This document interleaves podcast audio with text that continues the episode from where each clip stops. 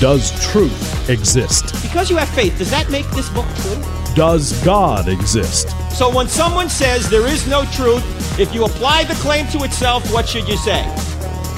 Is that true? They don't think Christianity's true. They're talked out of it. You know why they're talked out of it?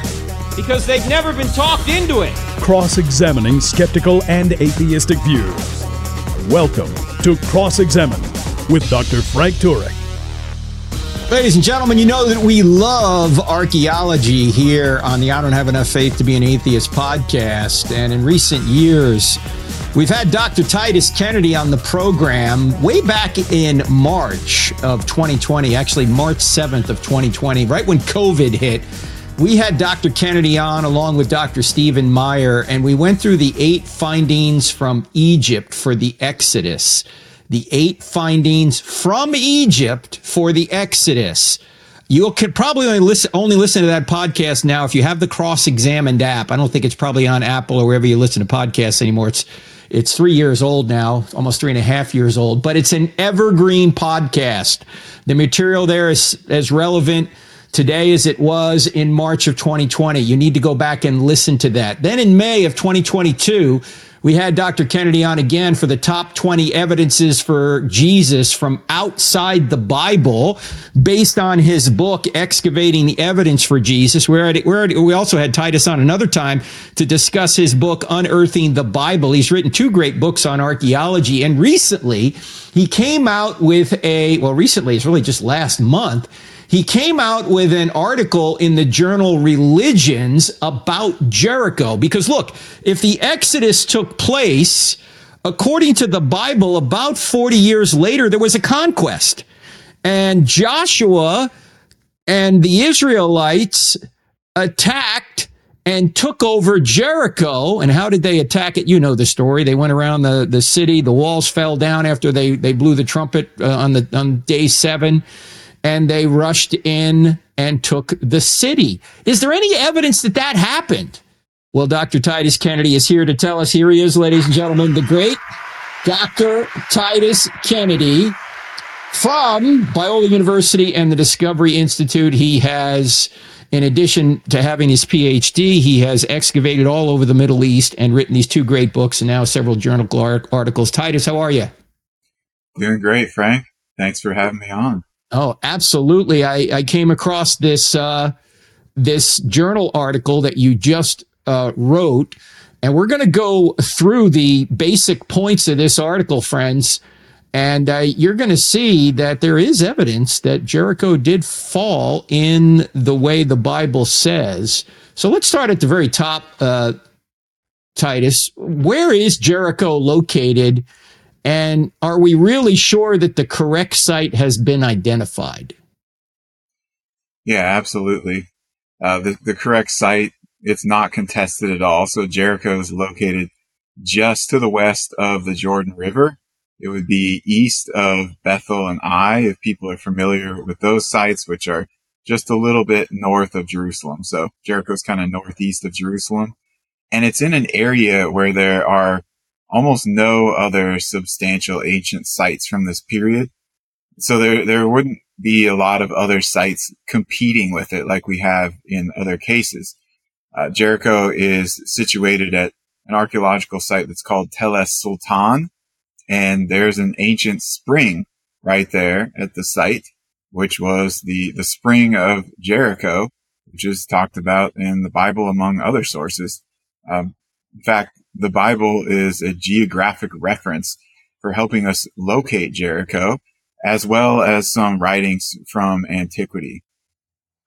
So it's it's no mystery. It's not like I know that that, that archaeologists sometimes argue over the exact location of say I. We know not, not, not exactly sure where there there is, but there's really no controversy over where the ancient Jericho is, is there? Right, no controversy at all, and in fact, in the Italian Palestinian joint excavations, they found this scarab that they suggest actually has a, an earlier form of the name Jericho on it, Ruha. And if you've studied about Jericho, you know that the, the name for the site might be connected to the name for the, the moon god. But anyhow, we have a lot of evidence connecting Jericho, the site of Jericho with historic Jericho. Uh, nearby Old Testament Jericho is New Testament Jericho where Herod built a palace or expanded actually a palatial compound. So again, no disagreement over whether or not we have the right location for the site of ancient Jericho. I remember uh, on some of our Israel trips, we visited Jericho a couple of times.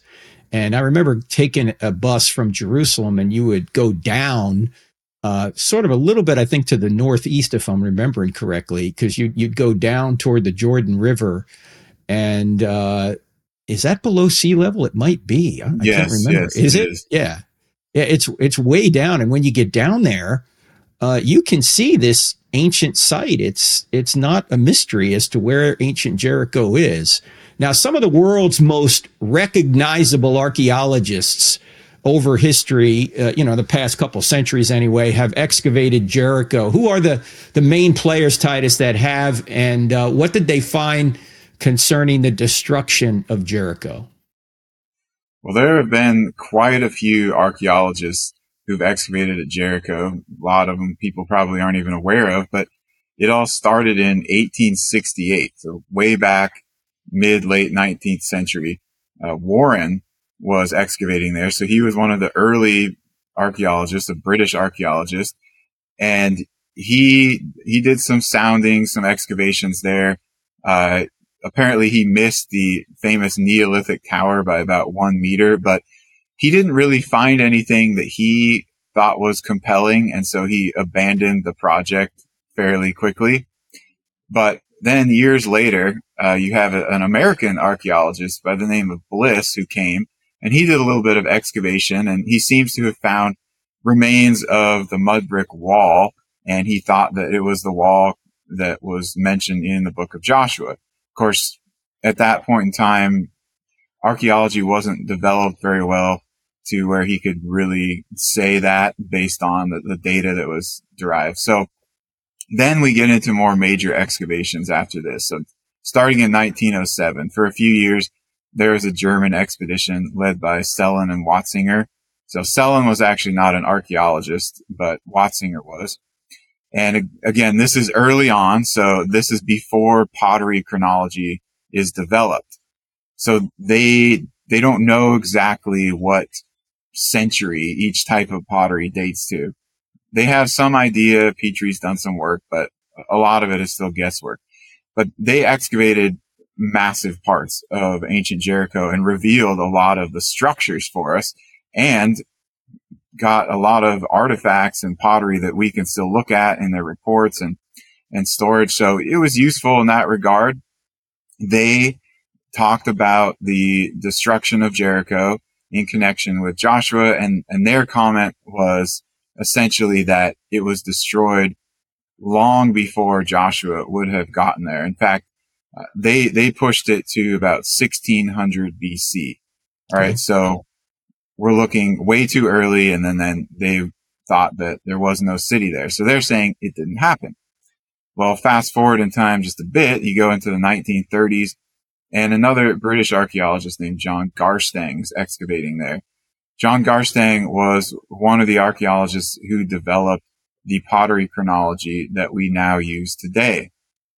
So he knew what he was doing, contrary to a lot of uh, character assassinations on Garstang. He excavated all over the Middle East and beyond and was one of the more famous archaeologists in the 20th century. But he dug at Jericho and he found some specific forms of pottery that he thought dated to the period that would correlate to when the Bible says Joshua attacked Jericho. Uh, he, he thought that the city was destroyed around 1400 BC at the end of what's called the late Bronze One period. He also uncovered a lot of evidence of destruction by fire and some fallen walls. So to him, it looked like things fit. Uh, he notably also discovered a sequence of scarabs, Egyptian scarabs, which really important for our chronology. All right, hold the thought because we're going to come back right after that. We're going to look into more of what Garstang found, and then Kenyon, who came after him, seemed to contradict him And we'll unpack all that right after break. You're listening to I Don't Have Enough Faith to Be an Atheist with me, Frank Turek, Titus Kennedy, my guest. We're back in two.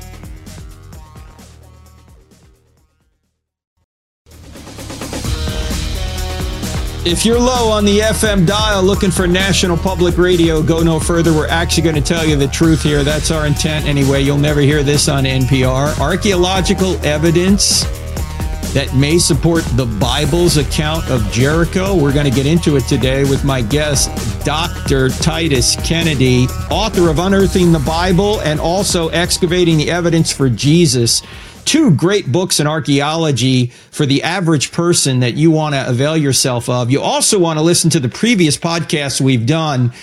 And uh, if you don't have the Cross Examined app, you need to get it because we archive every podcast we've ever done. And I was look, looking through the past few years, and I, I forgot how many great guests we have on this program. Titus is one of them.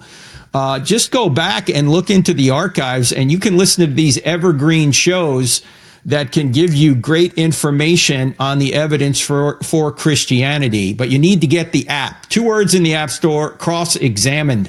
All right, just before the break, we were talking to Dr. Kennedy here about John Garstang, a archaeologist who excavated uh, Jericho from about 1930 to 1936. And uh, you were saying, uh, Titus, that despite the fact that some people didn't like Garstang, he really knew what he was doing.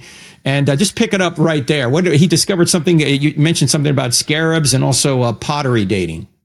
Yeah. So in addition to just finding this massive fire destruction at Jericho and then an abandonment of the city, he found various types of pottery, which he dated to about 1400 BC, the end of the late Bronze One. And he also found a sequence of scarabs. Now, these Egyptian scarabs had the names of Egyptian kings or pharaohs on them. And they included pharaohs who reigned in the 15th century BC and then terminated with someone called Amenhotep III, whose reign was just around 1400 BC approximately. So he's the last pharaoh attested at that, and it indicates that that is when the city ceased to be occupied. Now, Garstang also found uh, a slightly later occupation, but it wasn't the entire city. It was basically a house, a mansion, we might call it. He designated it the middle building, and that was occupied for a brief time in the 14th century BC before it was abandoned, and the city wasn't reestablished until the Iron Age two hundreds of years later. So his idea from the archaeology was that it correlated very well with Joshua and Judges briefly, and also what we read later in Kings. But now, that wasn't the end of it, right? Kenyon right. excavated there later. Yeah, yeah. Kathleen Kenyon came along later. Before we get to her, let me just ask you um, the biblical dating is probably about 1400 or so BC. Why? How do you how do you date uh, the Exodus and how do you date the uh, conquest of Jericho? Well, we have three passages that give us more or less specific numbers mm-hmm. uh, that we're able to uh, use in conjunction with knowing the date for the reign of Solomon. So First Kings 6 1 is probably the most well known because it says in the 480th year after the Israelites came up out of Egypt in the fourth year of Solomon's reign. So we we're in the 480th year, 479 years have elapsed. If you add that on to the fourth year of Solomon's reign, which was about 967 BC, and again, this is a that that's a date Solomon's reign that's really not disputed. You get approximately 1446 for the Exodus. Mm-hmm. Now we have some other things to kind of check that or correlate. Three three chronological passages that all converge on about the same date uh, the second's in Judges 11:26, where Jephthah comments that the Israelites have been in the land for about 300 years, and he is just a bit before Saul's time, around 1100 perhaps. So add 300 to 1100, you get 1400 BC for the time of the conquest. Another 40 years to Exodus. And then finally in Chronicles, we have a geneal- genealogy list and we get about 19 total generations, uh, 18, we could say 18 plus two half generations in between the time of the Exodus and the time of Solomon. And there's been different studies done on how long a generation was at that time. Usually it comes out to around 22 to 28 years. So if we just take the average of that 25 years over 19 generations, that's 475 years. That's right, almost exactly the same as we get in First Kings there. And so we're again put about 1400 for Jericho, 1440s for the Exodus. So those, those would be the three chronological passages that we look at. So we're just using the Bible. See, we look at it, we try and see what it says, take it at face value. We arrive at about 1400, maybe 1406 for the conquest of Jericho. Now, I know friends listening right now might say, well, don't a lot of archaeologists suggest the Exodus took place in the 1200s? We'll get to that a little bit later in the program. Uh, but just stick with us right now because we're looking at what John Garstang found. And Garstang seemed to uh, conclude, based on the excavations he did in the 30s, that Jericho was destroyed. And we'll, we'll see in a few minutes what he, how he determined that around 1400 BC. But then Kathleen Kenyon, an archaeologist, comes to Jericho in the 1950s. And what does she find, uh, Titus? Well, she finds more evidence of destruction, actually some very important things that she finds, but her conclusions differ from Garstang. So Kenyon said, yes, Jericho was destroyed. Yes, it was attacked by an outside enemy. Yes, the walls collapsed. There's a fire all over the city and it was abandoned after this. But she says that it happened earlier than what Garstang had dated it to.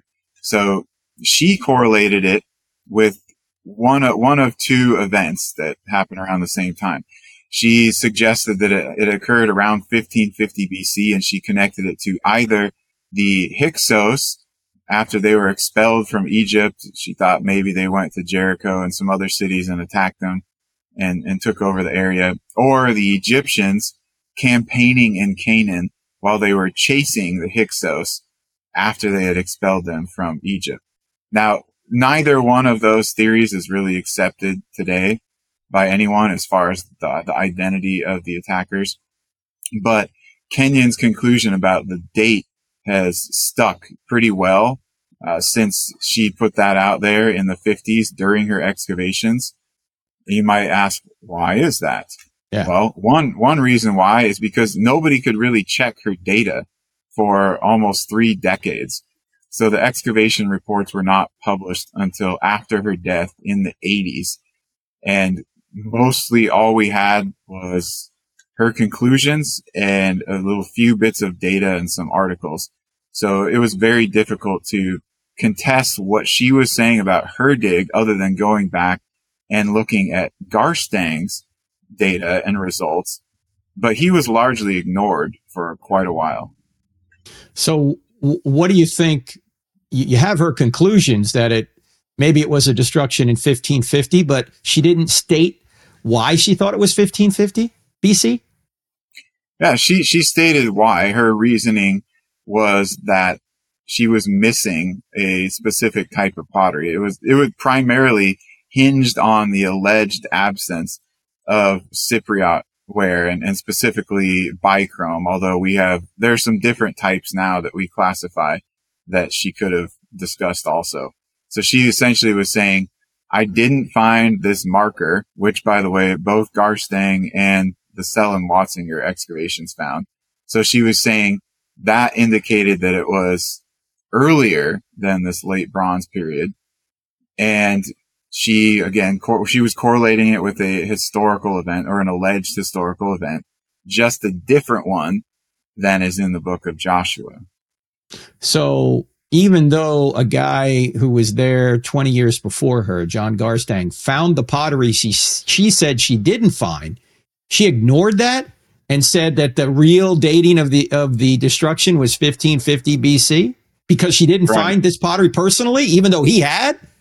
Yeah, she based layer? her conclusions off of what she allegedly did not find. Now, what we discover later when looking through the excavation reports from her expedition is that she actually did find that pottery. There are plates of it all over her excavation reports.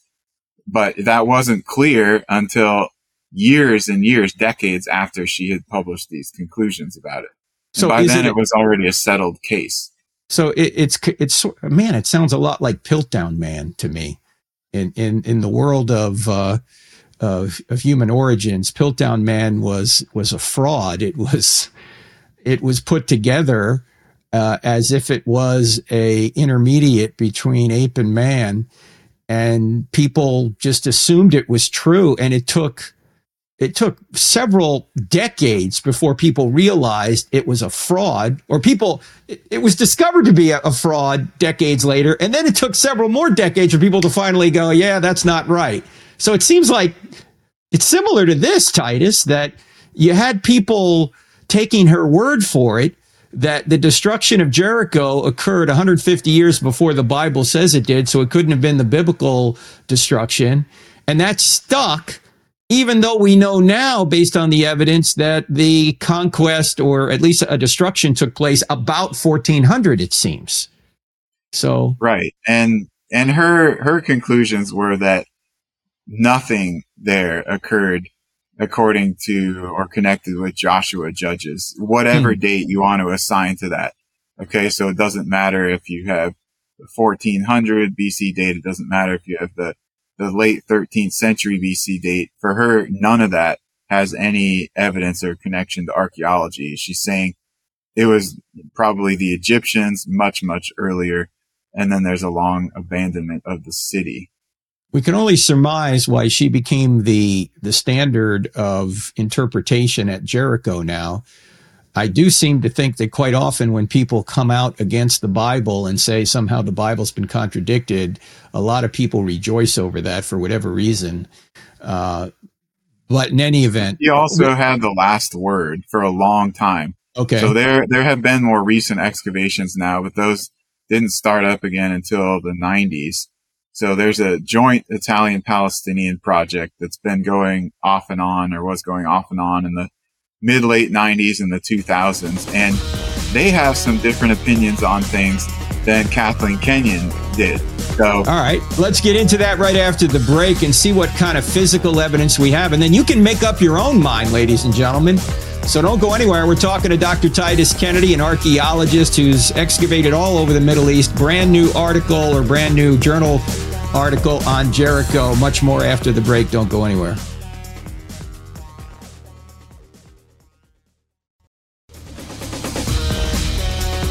We're talking to Titus Kennedy, author of Unearthing the Bible, also author of Excavating the Evidence for Jesus, and a book that'll come out later this fall called The Essential Archaeological Guide to Bible Lands. You're going to want to get that one as well. Today, we're talking about a journal article he just published regarding Jericho. In fact, we're going to put the article, we're going to put a link to the article in the show notes so you can read it yourself. Uh, we're just skimming the surface of what's in this article. It's or this journal article, all about the archaeological evidence for Jericho. And Titus cites uh, so much of the evidence that comes from the people that excavated at Jericho, including Garstang, including Kenyon. And before the break, uh, Titus, you were saying there was an Italian team excavating there. Tell us a little bit about them and what they found. yeah, so the Italian Palestinian joint project They started found a working in pizza the- oven. No, I'm kidding. they started working in the in the 90s and they were they ended up clarifying some things with the wall so they excavated more around this wall and and they they're saying that the the wall the city wall was built in what we call middle bronze age 3 so this is the very last part of the middle bronze age now garstang was arguing that jericho was destroyed in the beginning of the late bronze age so it's the the next segment period Uh-huh. this is a that's a pretty late wall building. It's they put it later than Kenyon did, so it's not uh, implausible. In fact, it's quite likely that that wall was still there and in use in the next period, you know, until 1400 BC. So I think that was significant that they clarified the construction of this final wall. But we can look at other sites that built these same types of walls and we can see how they were in use for centuries and centuries. I mean, they were massive construction undertakings. These huge stone retaining walls with a big mud brick wall built on top of that. It's not just something that, you know, fell apart and was able to be pushed over easily. So you can still see the remains of these these types of walls at many sites today even. Well, tell us tell us a little bit about the wall in terms of I'm reading in your journal article, you seem to suggest that there was a retaining wall and then a mud brick wall on top of that. Uh, and how high were how high was each section? Start there. So the retaining wall was built out of stone and it was built around the, the mound itself to ensure that it wouldn't collapse. And this retaining wall was about 15 feet high. Okay. We know that because they've excavated around different sections of the retaining wall. I mean, as, as far back as the German excavations, we could see that. Now on top of this was what we might call the city wall that was made out of mud brick so it was it was put on top of where this retaining wall was, and it was at the the level of the city itself. That mud brick wall may have been about 25 feet high. You know, we're estimating based on remains that have been discovered and the amount of material that was toppled over, but it was a very tall wall and probably more than six feet thick, six and a half feet thick, something like that. So this is no small wall. It would be difficult to destroy and it's not just going to fall apart over time so easily.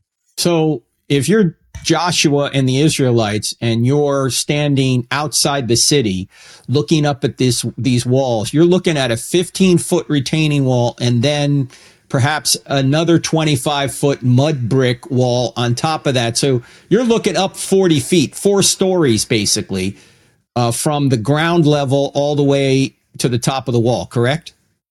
Yeah, it could have been that high. It's also possible that the retaining wall was partially covered with a what's called a glacis to hold it in place and make a slope, but they're at least looking at a slope coming up towards that 25 foot plus mud brick wall. All right.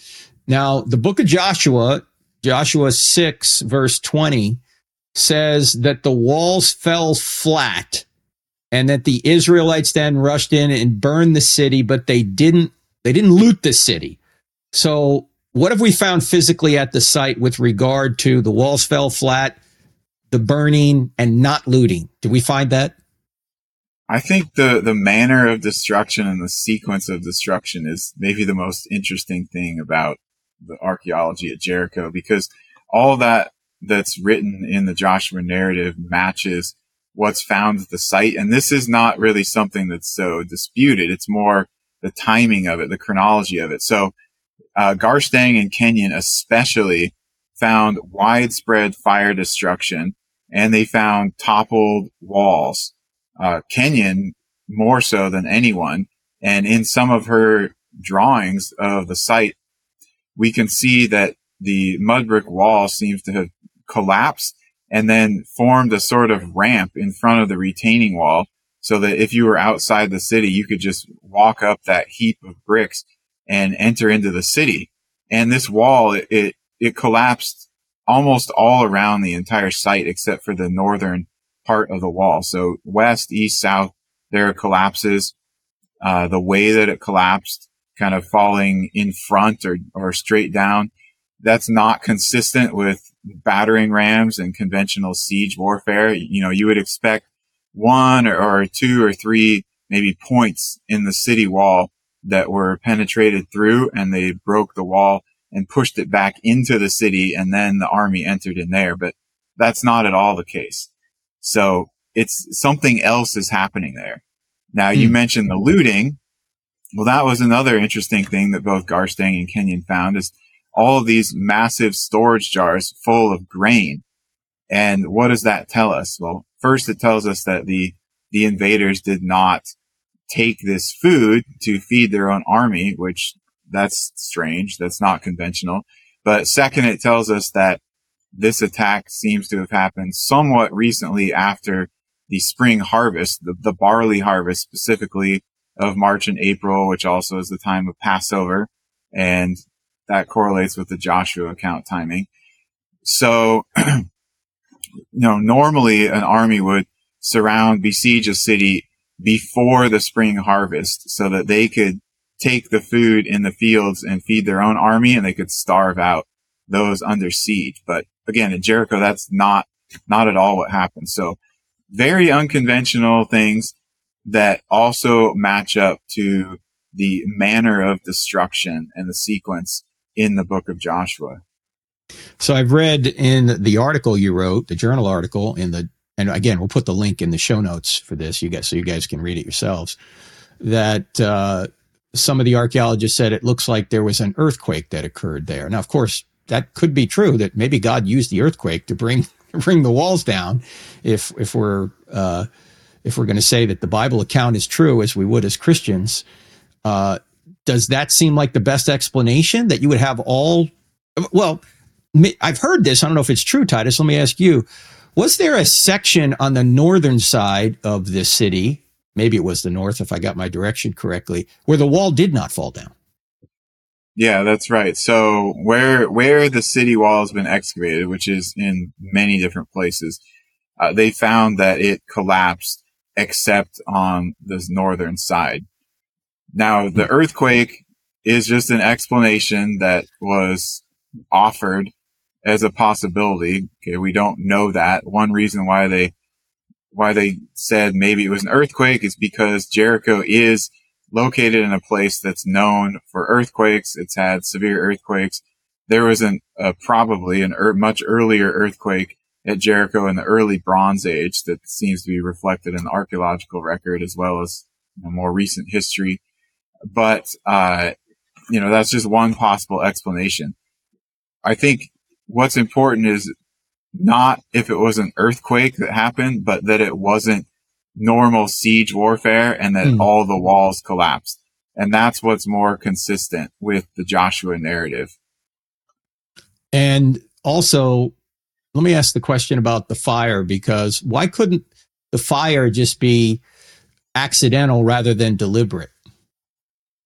So all of the people excavating at Jericho thought that the fire was a deliberate event that was instigated by the people that attacked the city. And some of the, the reasons for that would be that you have this totally widespread fire. Okay. It covers the whole city and it's uniform. It, you don't just find here and there, this building burned down, that one didn't. And the intensity of it, you know, the thickness of the destruction layer, and then the fact that the city is abandoned for so long after that. So if it was just an accidental fire that burned down a bunch of buildings in the city, they could have rebuilt that. And we wouldn't even notice as much about the fire in the archaeological record if that were the case. But here it's like the city is wiped out. It's, it's an attack. It's a military attack on it. They burn the whole thing. They raze the city. The people are dead and then it's left unoccupied for centuries until it's finally rebuilt in the Iron Age. So, so far, friends, we see that the walls fell down, which is unusual to say the least. They didn't they weren't battered in. They fall down directly. They create this ramp that allows who's ever outside basically to walk up past the retaining wall right into the city. Uh, there's a burn layer. Everything's burnt. They found pottery there as well, Titus, and they find grain in the pottery. The grain is not looted. It's attacked after harvest.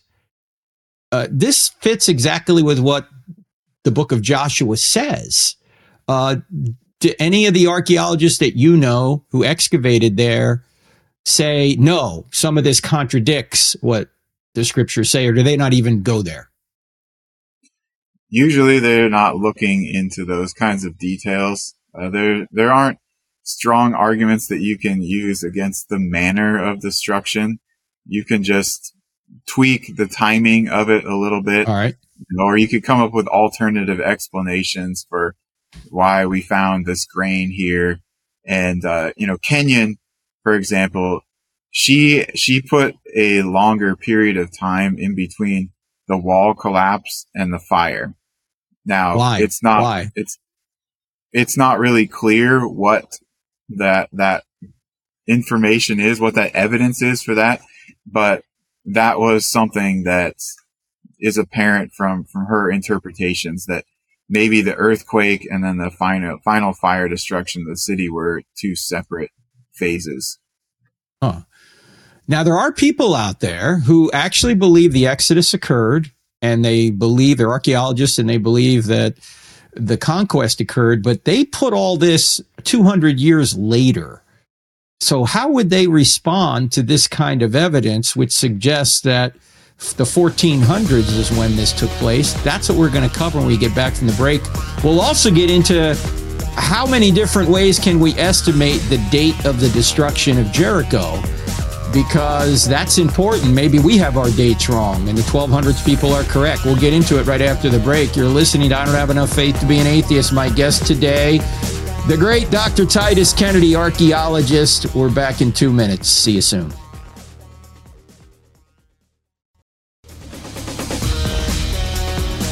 Everybody who's seen the movie tells me I have to see it. I'm going to go see it soon. It's called The Sound of Freedom with Jim Caviezel. True story about child sex trafficking. You go, why would I want to go see that? Well, it's an important film, ladies and gentlemen, and everybody uh, that I've talked to or I've seen talk about it says that people need to watch this film. It is emotional. Uh, but it also, we also need to raise awareness about this. And isn't it interesting? There are people way on the left who are trying to basically discredit this film. Like, why would you want to discredit a film that talks about sex trafficking in a very factual way? Because the guy behind it, the guy who, whom Caviezel plays, worked for the government for many years trying to stop sex traffickers. He knows this stuff. In any event, you ought to go see uh, the sound of freedom. Also, want to mention before uh, we go back to Dr. Titus Kennedy here, uh, the course "Stealing from God: Why Atheists Need God to Make Their Case" starts in about a month. It starts uh, August fifth. Uh, sorry, August fourteenth. Uh, with me, I'll be your instructor. If you take the premium version, we're going to be together at least six times for live Q and A Zoom sessions. Uh, you want to be a part of that? Uh, make sure you you sign up soon before the class fills up because we limit the number of students. So when we do these live uh, Zoom Q and A's, everyone has a chance to interact and ask questions. So go to crossexamine.org, click on online courses. You'll see at the top, Stealing from God, Why Atheists Need God to Make Their Case. We also have a great fun mini course called Why Can't You Be Normal Just Like Me? Uh, that's only one Zoom session, but that'll help you interact with a lot of different people because uh, of uh, the different personalities that we appear to be wild, wired with. So check that one out as well. Let me go back to my friend, Dr. Titus Kennedy. We are talking about the evidence from the old city of Jericho. And Titus, just before the break, we were talking about the fact that uh, the conquest uh, and the Exodus, uh, many will date 200 years later than what the Bible suggests the proper date is. They'll say the 1200s. And you write in this journal article, which again, friends, will be in the show notes.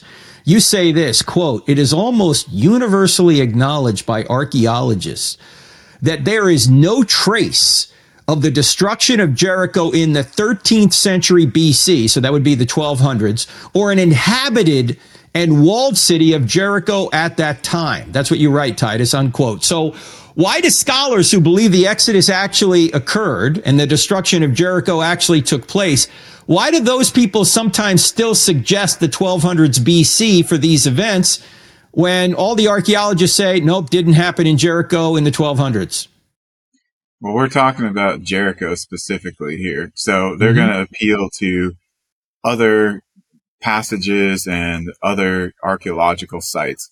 But as far as Jericho, what I said is how it is. There, there is no evidence. And so the explanations for why it's not there at Jericho uh, tend to be things like uh, the whole layer of that city eroded away and disappeared, or it was all dug up by uh, later rebuilding of the city. But That's not what happens in archaeology. You don't just lose entire layers of a city by either of those phenomenon. So it's a terrible explanation with no precedent. Mm. And with Jericho, you're kind of left with a big question mark in terms of, of that, that theory, the 13th century BC, because it's just not there. And this is something that was fodder for Kenyon and others who followed her and her paradigm of the city being destroyed around 1550 BC or so. That there's just nothing left there after that until much later, Iron Age 2, finally a city gets reestablished there. I know that a city uh, more toward the Mediterranean called Megiddo, a famous city, has at least 26 layers of civilizations, maybe a couple more actually. Do you have any idea how many are at Jericho? Is that has that ever been discovered or determined? Uh, what the number of layers there are Jericho? I don't know offhand exactly how many, but you have, well, it would probably also depend on how you classified them, but you know, the Old Testament Jericho that we're looking at, we have at least one Iron Age layer, maybe uh-huh. more. And then we have Jericho 4, which we're talking about right now, 4C even. Okay. So sub designation. And so then you have, uh, beyond that, you're going to have middle Bronze Age periods. You're going to have early Bronze Age. You're going to have Chalcolithic and then Neolithic. So you've got all those periods represented, how they're uh, dividing them into phases and sub phases. It depends on what the various archaeologists have chosen. Hey, just give us a quick little uh, tutorial on these ages. Uh, middle Bronze Age is from when to when? Middle Bronze Age generally is from about 1200 to, uh, excuse me, 2000 BC to 1550 or 1500 BC. So okay. there's some variation there on the beginning and the ending of it amongst archaeologists. And late Bronze Age, which is what we're talking about here, would be when? When to when? So that would immediately follow the Middle Bronze Age. So it starts in either 1550 or 1500 BC, and it goes to about 1200 BC. Some some push it about 50 years uh, later than that. Okay, so when we're talking about the conquest of Jericho, we're talking late Bronze Age. Yes, according to this correct. dating. Okay. Now, how many different ways can we estimate the date of the destruction of Jericho? Uh, let's start with pottery. How do, how do we know that 1400 approximately is the date based on the pottery? So, pottery is the primary way that we would date a layer at an archaeological site in this region. And pottery is abundant. So, when we're looking at pottery, we recognize that the forms change over time. We might say that about every century, there are distinctive changes in the forms of different types of pottery, whether you're talking about bowls or oil lamps. You know, oil lamps, I think, are a really good example to use because for non-experts, it's very easy to see the differences in those. When you go from early Bronze Age to middle Bronze Age with oil lamps, you go from four spouts to one spout. When you go from mm. the hmm. middle Bronze Age to the late Bronze Age, you go from a more bowl shaped, wider spout to a slightly more pinched spout. And then in the next period, the Iron Age, it's, it's pinched even more and looks less like a bowl, almost like a half bowl.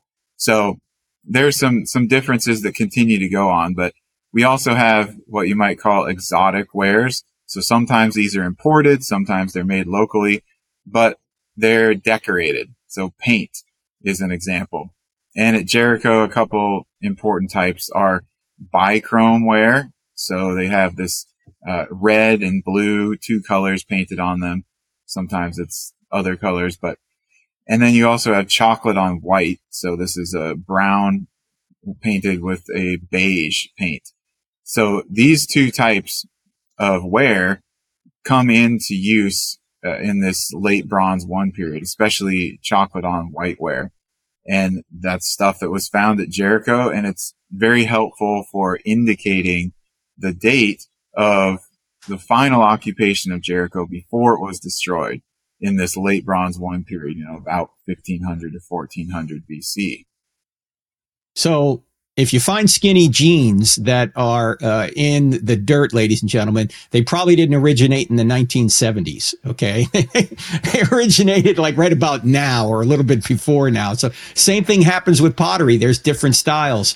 One of the most interesting things from the article and what has been discovered in Jericho and you just mentioned this briefly earlier, uh, Titus, are the scarabs, particularly the scarabs of the Egyptian kings or the Egyptian pharaohs.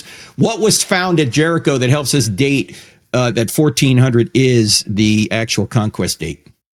Well, three of the kings represented there by scarabs that were found at Jericho that show us that the city was still occupied after this 1550 BC, you know, alleged destruction date are Hatshepsut, Thutmose III, and Amenhotep III. Right, so they they reigned in the 15th century BC and then into the beginning of the 14th century BC, when we have Amenhotep III, and then he's the last represented. So it's suggesting that the occupation of the city ceased during his reign, somewhere around 1400 BC. This also correlates with the pottery we were just talking about that it indicates, you know, between 1500 and 1400 BC, Jericho is still occupied. Then it falls. Then it's destroyed. So who, why would there be scarabs from Egyptians in Jericho, several hundred miles from, from Egypt? Why there would there were a lot of connections between okay. Canaan and Egypt at that time. Right. There was trade connections, and Egypt had also exerted dominance over Canaan, especially during the time of Thutmose III. So it was sort of a vassal state country. Mm-hmm. We see some of this reflected in the Amarna letters from about this time, about the time of Amenhotep III and in the following kings. Egypt had a lot of connections with Canaan. So they, the Canaanites adopted parts of Egyptian culture and they bought or traded artifacts. So this is why they had those scarabs, which were probably highly valued personal items. We've got actually a lot more evidence to discuss, and we, we're, we're not we don't we're running out of time here ladies and gentlemen so we're going to pick this up in the midweek podcast that comes out on tuesday for the, those of you listening on the american family radio network it will not be on afa you're going to have to go to wherever you find uh, podcast, wherever you listen to podcasts, whether it's Apple, Spotify, wherever you listen to podcasts, and look for the I Don't Have Enough Faith to Be an Atheist podcast. And we'll pick up our conversation there if you want to hear the rest of it. And I think you will want to hear the rest of it because Titus has more evidence for us regarding Jericho and how it lines up with the biblical text. So, something that happened 3,400 plus years ago, we've got good evidence for, and we'll cover more of it right after the break, or right, not after the break, but in the next podcast. And by the way, thanks for your thanks for your kind uh, reviews wherever you listen to podcasts. Please continue to put those up, and we'll see you here on Tuesday. God bless.